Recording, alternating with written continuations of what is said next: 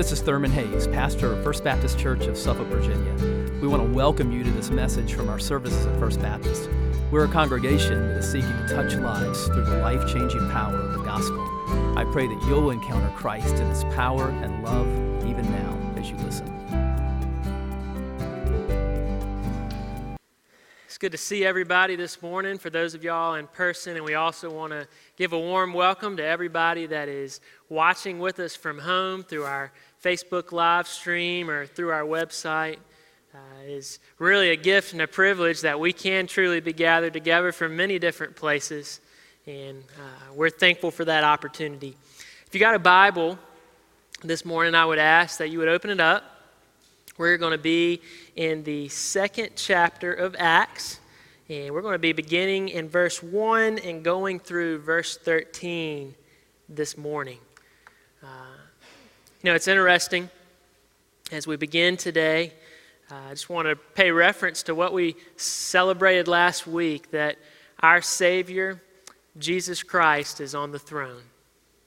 Pastor Thurman shared with us last week from Acts chapter 1 about the ascension of Christ and how timely was that, especially in the week that we have just gone through. As Josh was mentioning earlier, there is been much unrest, not only in our country, but around the world in these last several months. Whether it be with the virus or whether it be what our country has experienced even in the last few days, there is a lot of pain, there's a lot of hurt, there's a lot of crying out, there's violence, there's rioting, there's injustices. And it's a reminder to us how great news it is that Jesus is on the throne. He is on the throne this morning. I just want to challenge us this morning as we begin. Are we living as if Jesus was on the throne? Is our life displaying and our heart displaying the fact that our Jesus is on the throne? For we have to seek to be the hands and feet of Christ, the salt and the light. And it's not an option for us to be silent. May we make an impact in this time where there is such need. Acts chapter 2 is very timely this morning as well as we talk about the pouring out of the Holy Spirit. The pouring out of the Holy Spirit at Pentecost. We're going to begin with verse 1, and we are going to go down through verse 13 this morning. Join with me. Verse 1 When the day of Pentecost arrived, they were all together in one place. And suddenly there came from heaven a sound like a mighty rushing wind, and it filled the entire house where they were sitting.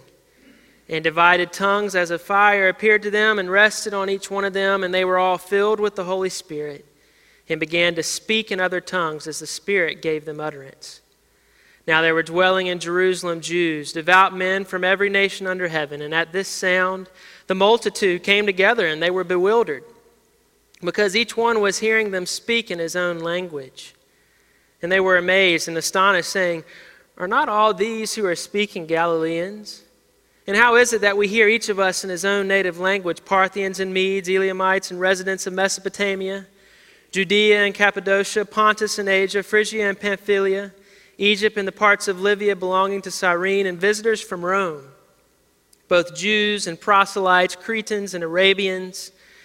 We hear them telling in our own tongues the mighty works of God. And all were amazed and perplexed, saying to one another, What does this mean? But others, mocking, said, They are filled with new wine. Join me in prayer. Father God, we thank you this morning for the opportunity that you have given us to gather together here. Lord, we do count that as a privilege. Lord, we thank you for your word, which your word is truth. Thank you that we have an opportunity to dig into it this morning. Lord, we thank you for the opportunity to sing songs of praise to your name. We pray that that was a sweet aroma to you. Lord, we thank you that uh, you are on the throne. We find great joy in that. And Lord, we thank you as we will recognize this morning that the pouring out of your Holy Spirit and the presence of your Holy Spirit within the life of believers. Lord, move us, work within us and challenge us this morning. I pray. We pray these things in your name. Amen. As we begin this morning, I was thinking this past week of uh, back in my high school days and even some of my early college days. Um, just like any young guy, I, I found ways to make money, and that often involved yard work. Did a lot of grass cutting, and I did a whole lot of weed pulling. I became pretty good at pulling weeds, uh, and it would take up many of my summer days as I would make money back in those days. But in this one account I was thinking of this week, there's a gentleman I was working for, and he was a family friend of ours, and and we were going through, and he mapped out. He said, "Here's all the areas I need you to kind of clean out for me," and there was weeds surrounding it all, and and I said, "Okay," and it was quite the task, and I worked hard at it, and worked hard, and was pulling and yanking weeds and tossing them to the side, and I thought I had reached a point of completion. And I went to this gentleman and I said, All right, uh, finished up. Uh, you can go ahead and take a look. And I remember he kind of walked around and looked at the yard, and looked at the flower beds, and he came to one flower bed and he stopped and he looked. And I was like, Oh no, something doesn't seem right here. He said, What happened to my cantaloupe? And I said, uh, What cantaloupe? And he said, I have my cantaloupe that was planted right here. Obviously, I had yanked those cantaloupe plants out of the ground and thrown them into the brush pile. And uh, I ruined his, ruined his cantaloupe crop. I felt pretty bad about that. Uh, but it was, it was definitely something that I can laugh over, over now. I ask you, church, what's our aim this morning? Yeah, I look back to that account of me pulling weeds. I did not have much of an aim. I didn't really have much of a, a focus. I was kind of mindlessly adrift, like you know how it can be. Just kind of, I knew it was a big project and I wanted to get done. And I was pulling things. And, but my aimless approach, my mindless approach, caused me to remove something that was truly fruit. And so I ask, what's the aim for us as the church this morning? Are we, are we serious about living out even what we just sang about let your kingdom come? Are we serious about that? Or could it be this morning that for some of us, and this, this can regularly be the case, are we mindlessly drifting through the motions? You know, if we're not careful, we can fall victim to doing church without understand what truly equips us to be the church, what the true fruit is. And as we're going to see this morning, as we look, you can see um, we're going to be looking at the spirit driven movement. And our big point this morning if, is, is this is the spirit equips and drives the life of the believer to faithful kingdom building. The spirit equips and drives the life of the believer to faithful kingdom building. You know, my desire for us and my desire within my own life is that as we approach day to day life, as we approach ministry, as we approach our gathering together here as a church, that our ministry would not just be toil, that our, that our gathering would not just be attendance, but that we would be serious about a kingdom building mindset. And that is only possible by the power of the Holy Spirit. It is only possible by the power of the Holy Spirit. And as we look at Acts chapter 2 this morning, we're going to find this truth.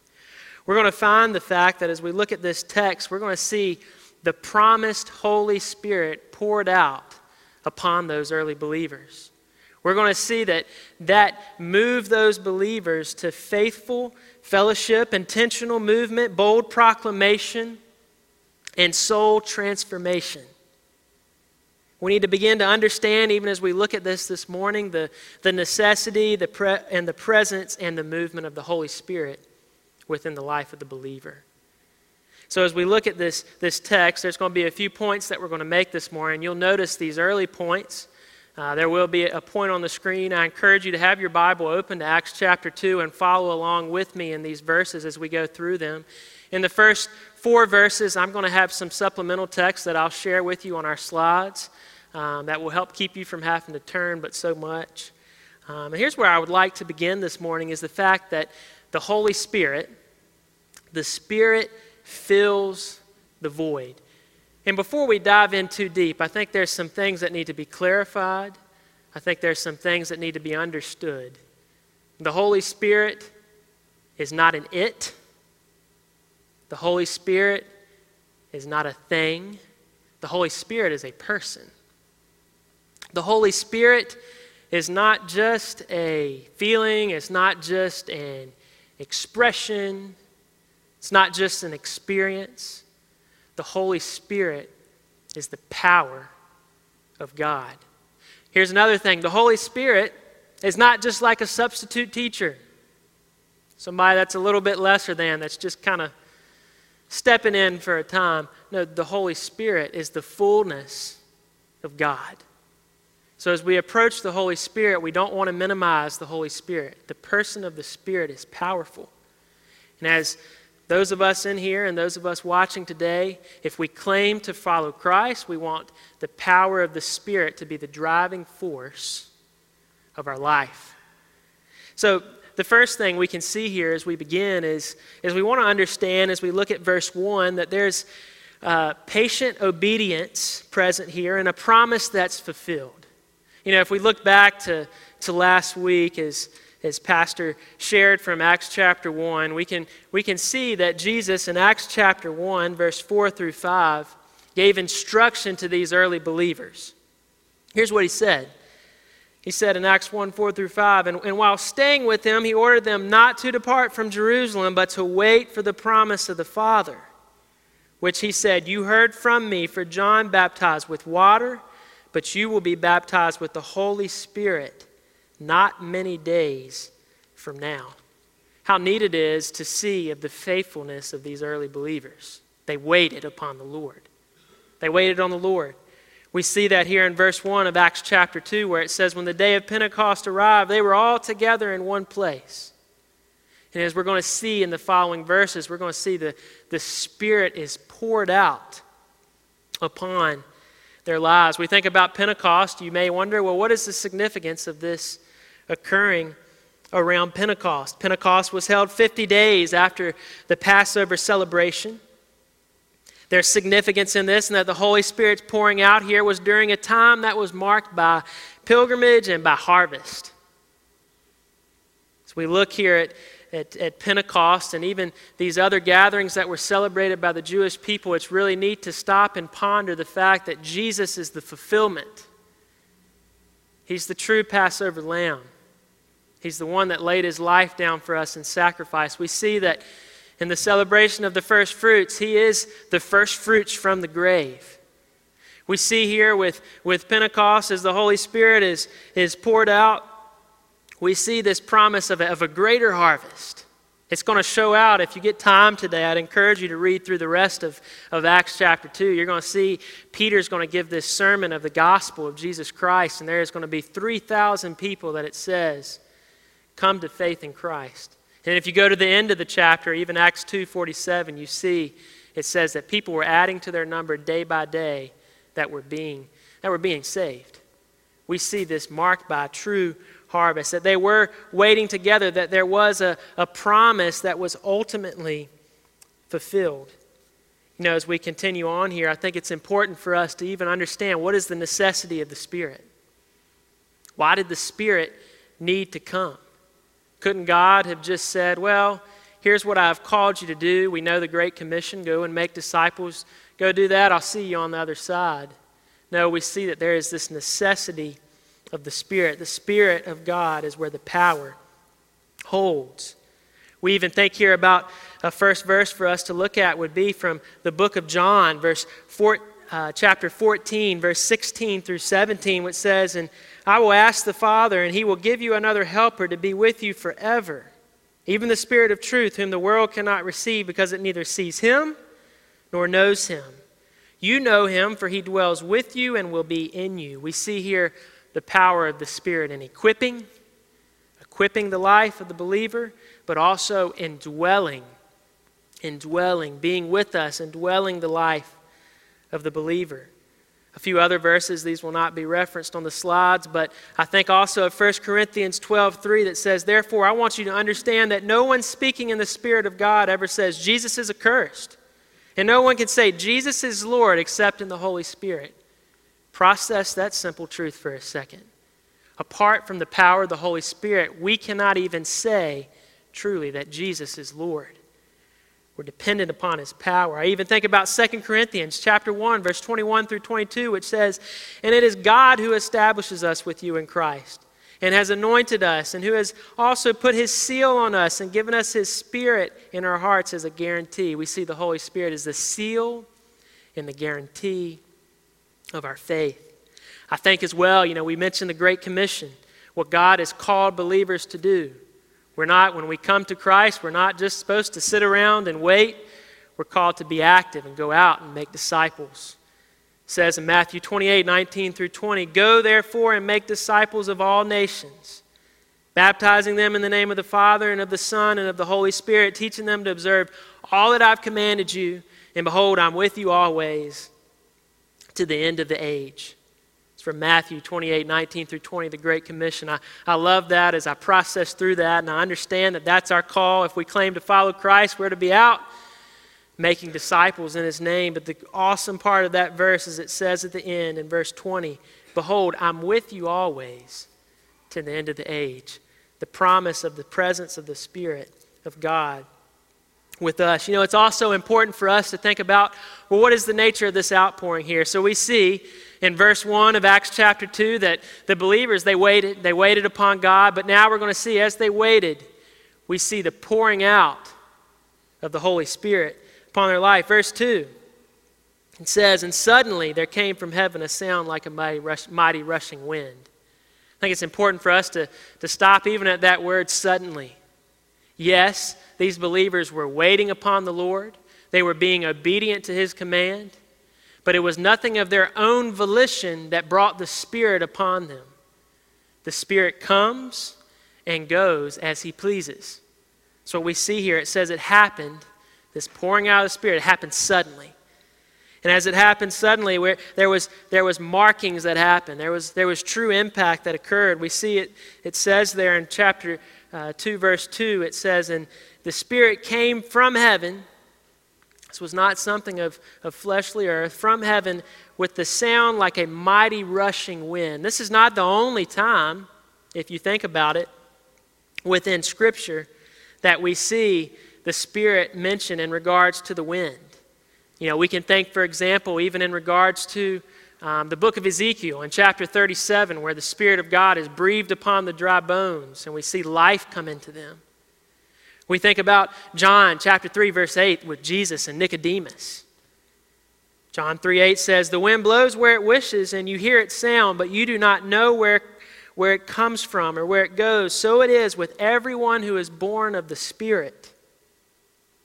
Think about this, church, for as the wind, the Spirit moves to and fro as the Lord pleases.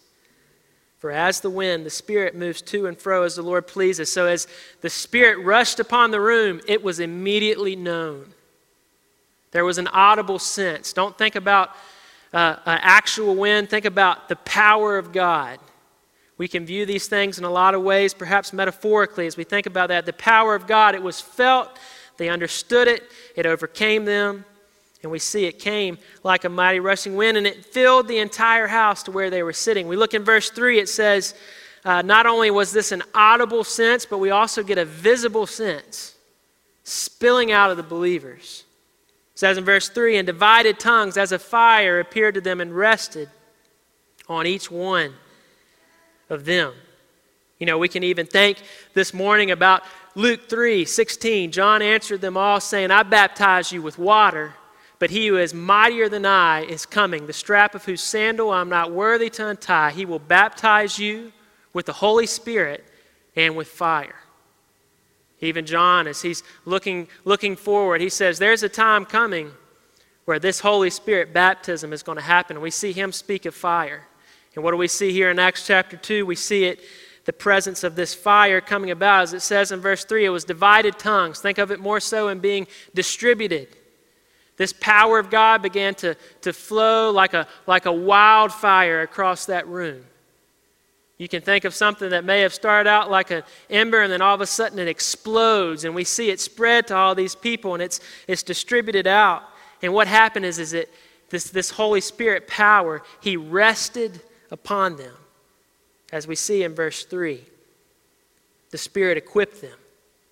You look in verse 4, it says, And they were all filled. We see this promise of God fulfilled, and that the filling of the Holy Spirit had occurred. They were filled with the Holy Spirit and began to speak in other tongues as the Spirit gave them utterance.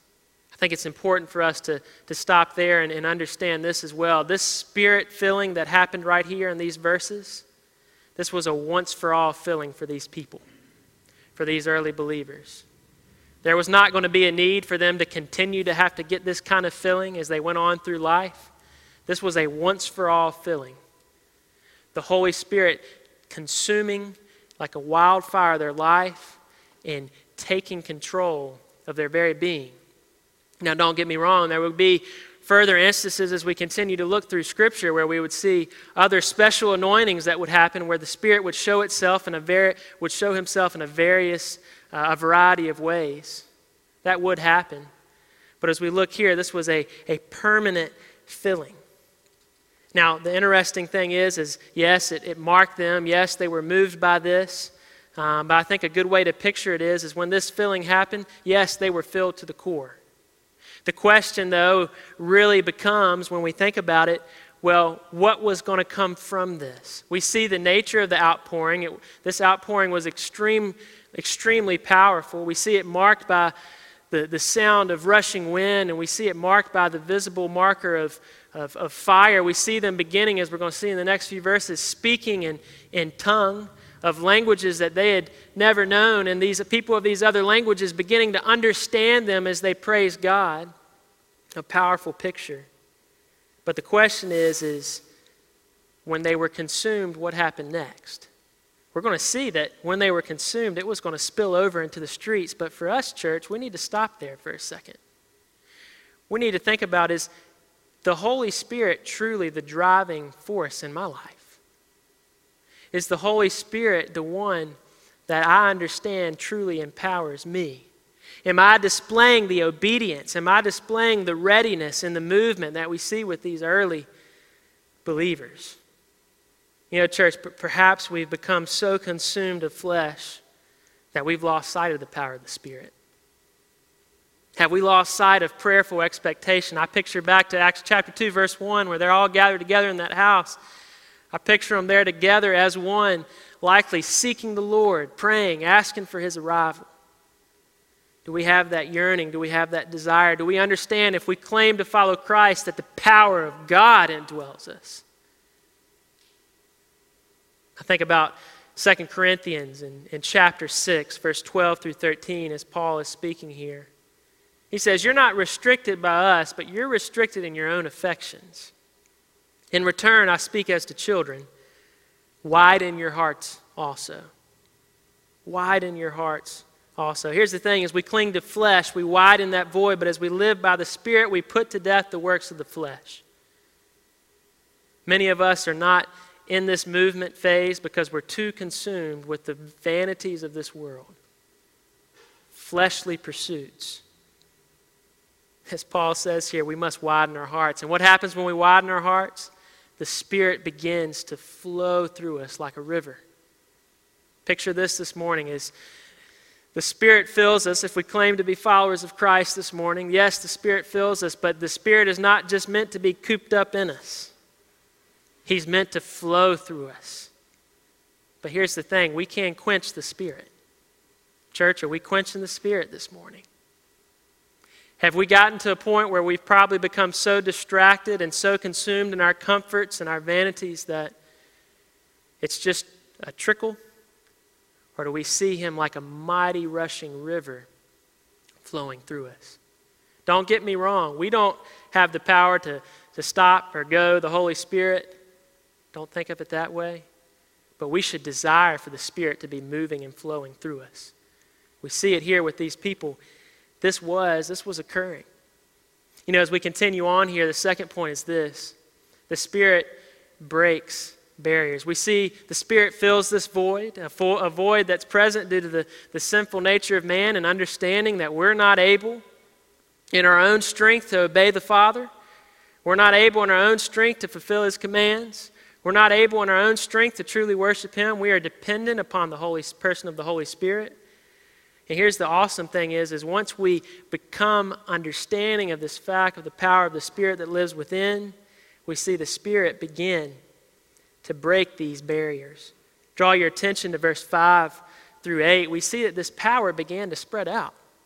As the, the Holy Spirit rushed upon them in that room, they didn't stay in that room, they didn't stay in that house. This power began to spread out into the streets. They didn't remain sitting on their hands. They didn't remain twiddling their thumbs. They didn't just go back to, to normal. They didn't sit there and question, well, is this really what I should do? They acted upon the movement in the power of the Holy Spirit. It says it there in, in verse 5. We see there were, there were dwelling in Jerusalem Jews, devout men from every nation under heaven. And at the sound, the, at this sound, the multitude came together and they were bewildered because each one was hearing them speak in his own language. Yet again, I think it's important to draw attention to the significance of this outpouring happening at Pentecost. This was a harvest gathering where we see people would pilgrimage from all over the known world for this event for this gathering. It was a marking of harvest, and the harvest that was preparing to happen here in Acts 2, as we look onward, even into after Peter's sermon, or even at the end of chapter 2, where we look at the nature of the fellowship of the believers, it led to people coming to know Christ. People came to know Christ through this power that was beginning to flow through the believers. They were coming from, from all over, and as these people were out there in the streets from these other lands, we see that they began to hear these Galilean men speak in tongue that sounded like themselves. They said, What in the world? What is happening here? I don't, I don't quite understand what's going on. They were being moved by, as we're going to see in a, a moment, they were somewhat even bewildered by, by what, was, what was happening right before their eyes. They were amazed, as it says in, in, in verse 7. They couldn't figure out this power that was spreading amidst them. It didn't remain in the house. It didn't remain this didn't remain cooped up. The power of the Holy Spirit spread out and flew and, and spread into the streets. The next point is this is kind of we we move forward here and we even begin to think about language barriers that begin to be broken down and we begin to think about this message for all um, is, is the fact that this is not a stagnant movement. When the Spirit came upon them, they did not remain the same. They did not remain still. We see that it brought out um, passionate, um, forward progress.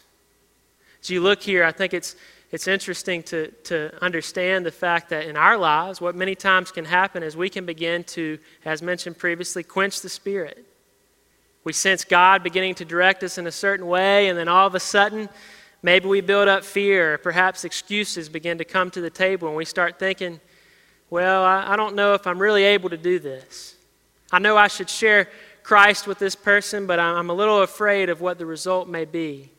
I know that obedience is necessary, but I don't know how this will truly shake out for me. You know, as we think about this, the fact that the Spirit tears down these barriers. For us, as we look at this, we have to be surrendered to His lead. We have to be surrendered to His movement. We can't allow these barriers to prevent us from making an impact for His great name. The final point is this is that we find here that the Spirit moves. The Spirit moves.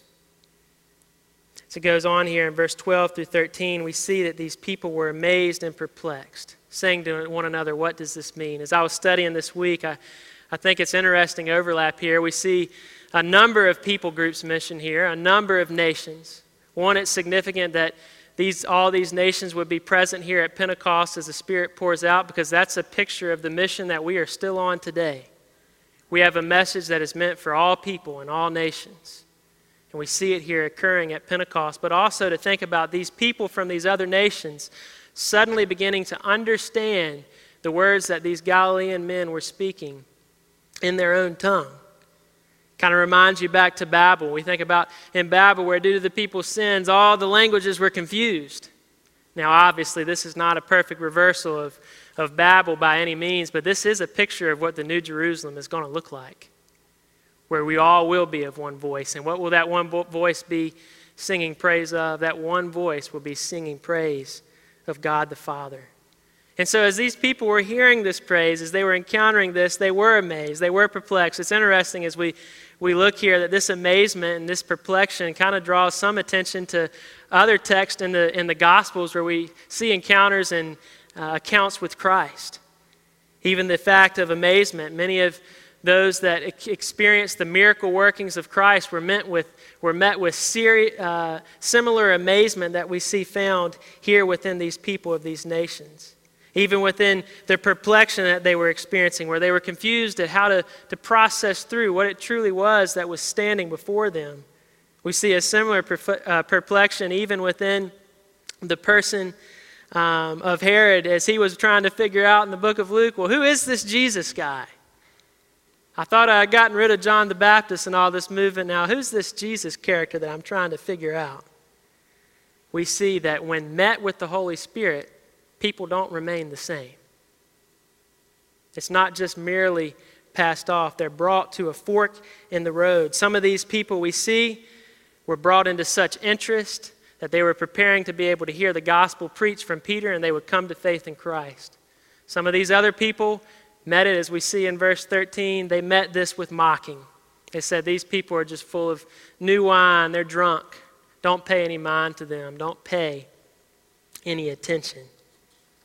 You know, as we think about that this morning, I think there's a few things, even in closing, that we need to kind of process. One is, well, what was the purpose of this speaking in the tongue? What was this purpose of uh, these people from these many nations being able to hear this praise of God from the mouth of these Galilean men? The purpose is really found out in verses 14 down through verse 41, where we see Peter begin to preach and we see these people beginning to get saved.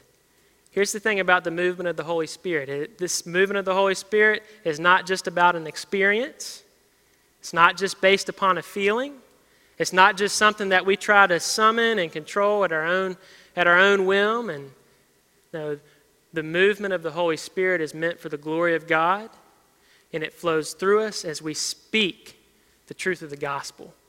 And that's ultimately what we see happening here with these men. A quote that I, have really enjoyed over the years and has really made a, a mark and an impact on me is from the, the late missionary Jim Elliot, who was mar- martyred years ago. And he says this He says, Father, make of me a crisis man. Bring those I contact to decision.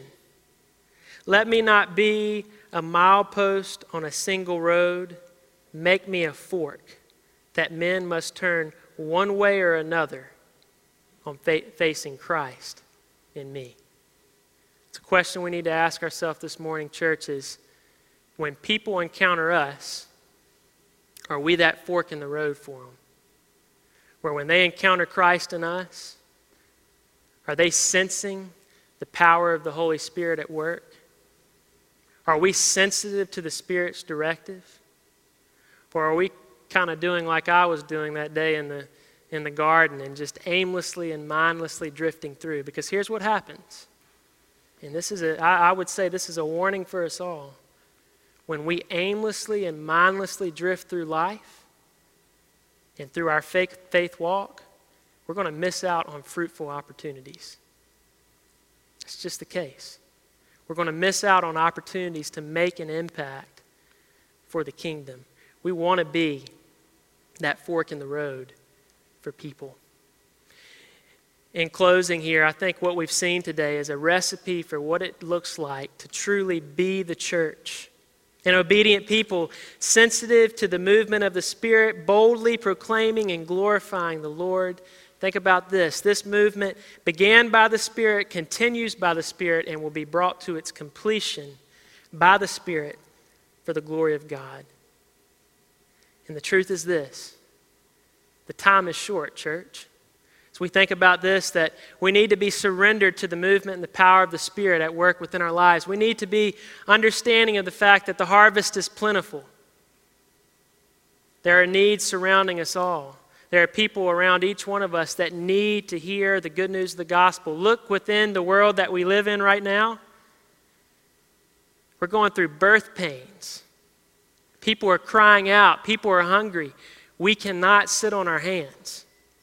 We cannot be silent. We have to move. We have to be the hands and feet. And why? It's because the time is short, because we've learned the last few weeks Christ Jesus ascended to be on the throne. We've learned this week that He has given us the power of His Holy Spirit. But here's what's next Jesus is coming back.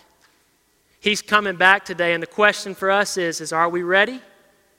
And are we preparing other people for that moment? I loved uh, uh, this from the song that we sang right before this Let your kingdom come. And this is what I want our prayer to be today. Give us your strength, O God, and courage to speak. Perform your wondrous deeds through those who are weak. Lord, use us as you want, whatever the test. By grace, we'll preach your gospel to our dying breath. Church, may that be the case for each one of us. If you're here today or if you're watching today and you don't have a personal relationship with Jesus Christ, this power of the Holy Spirit is not present within your life. The good news is, is that by the finished work of Christ, that power can be present within your life. Call upon the name of the Lord today, and you shall be saved. Repent of your sins. Give your life to Christ. For those of you in here that would say, Yes, I am a follower of Christ, church, it's really important for us to really get serious and start thinking Have I been quenching the Spirit? Have I been tone deaf to opportunities that He's been giving me? Am I mindlessly and aimlessly adrift, just picking my way through life with no aim or purpose? We can't do that. We must be surrendered to his call. Perhaps today is a day where we say, God, widen my heart also. Like Paul said in 2 Corinthians, widen my heart also. I do not want to be consumed with the flesh. I want to be driven by your Spirit's lead.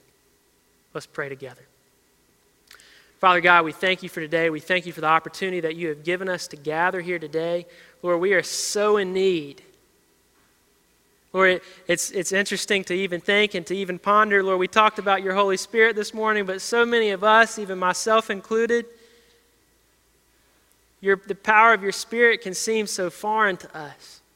Lord, remind us of the fact that your spirit is not just an experience, your spirit is not just a feeling, your spirit is the power of God. Jesus, help us. Jesus, guide us. Jesus, direct our steps. Jesus, use us to make an impact. Lord, we know that there are needs all around us. We know that the time is growing short, and we just don't want to waste it, Lord. Give us a hunger. Lord, some of us struggle to even have a hunger, and we want a hunger, but maybe we don't have it. Lord, we got to get on our knees.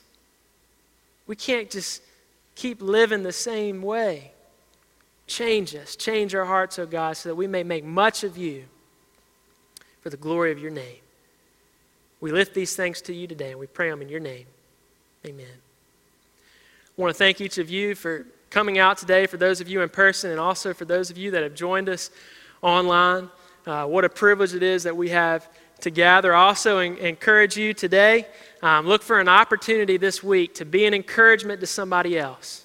Think about a, a fellow brother or sister in our church that you can reach out to this week and be an encourage, encouragement. Perhaps somebody that is homebound. Look for an opportunity to reach out. In church, as we go out of here, may we not be mindless May we not be aimless, but may we be driven with spirit driven movement, looking for opportunities to make a kingdom impact. That's what we're about. There's no other option, there's no plan B. Let's be serious about that. Ushers are going to come and release you row by row. It's wonderful to see you today. There'll be pastors, us pastors will be out back to, to greet you. And uh, if you have any prayer concerns, please share those with us as well. It's great to see you guys today. Hope to see you next week as well.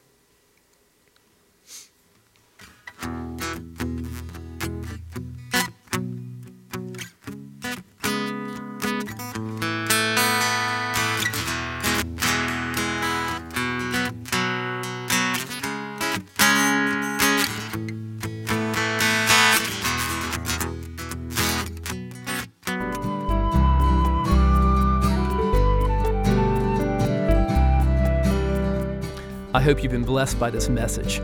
Christ is the answer for every need, now and for all eternity. As someone once said, Jesus plus nothing equals everything, and everything minus Jesus equals nothing. Have you trusted in Jesus as your Savior? If not, why not now? His arms are open wide to receive you. It may help to pray a prayer like this Father, I know that you are holy and that I have sinned and fallen short of your glory. I know that you are a righteous God who must punish sin, but I believe that your Son Jesus took my punishment for me, died in my place, and rose from the dead so that I could have eternal life. Right now, I turn to Jesus and trust in his finished work for me. In his name I pray. Amen. You know the Bible says this in John 1:12, to all who did receive him, who believed in his name, he gave the right to become children of God. And that means that if you've received Christ, God has adopted you as His beloved child, His very own son or daughter. Just imagine it. Almighty God, the Lord of this universe, the one who possesses all authority in heaven and earth, is now your loving Father, and you are His child. You say, I love Him.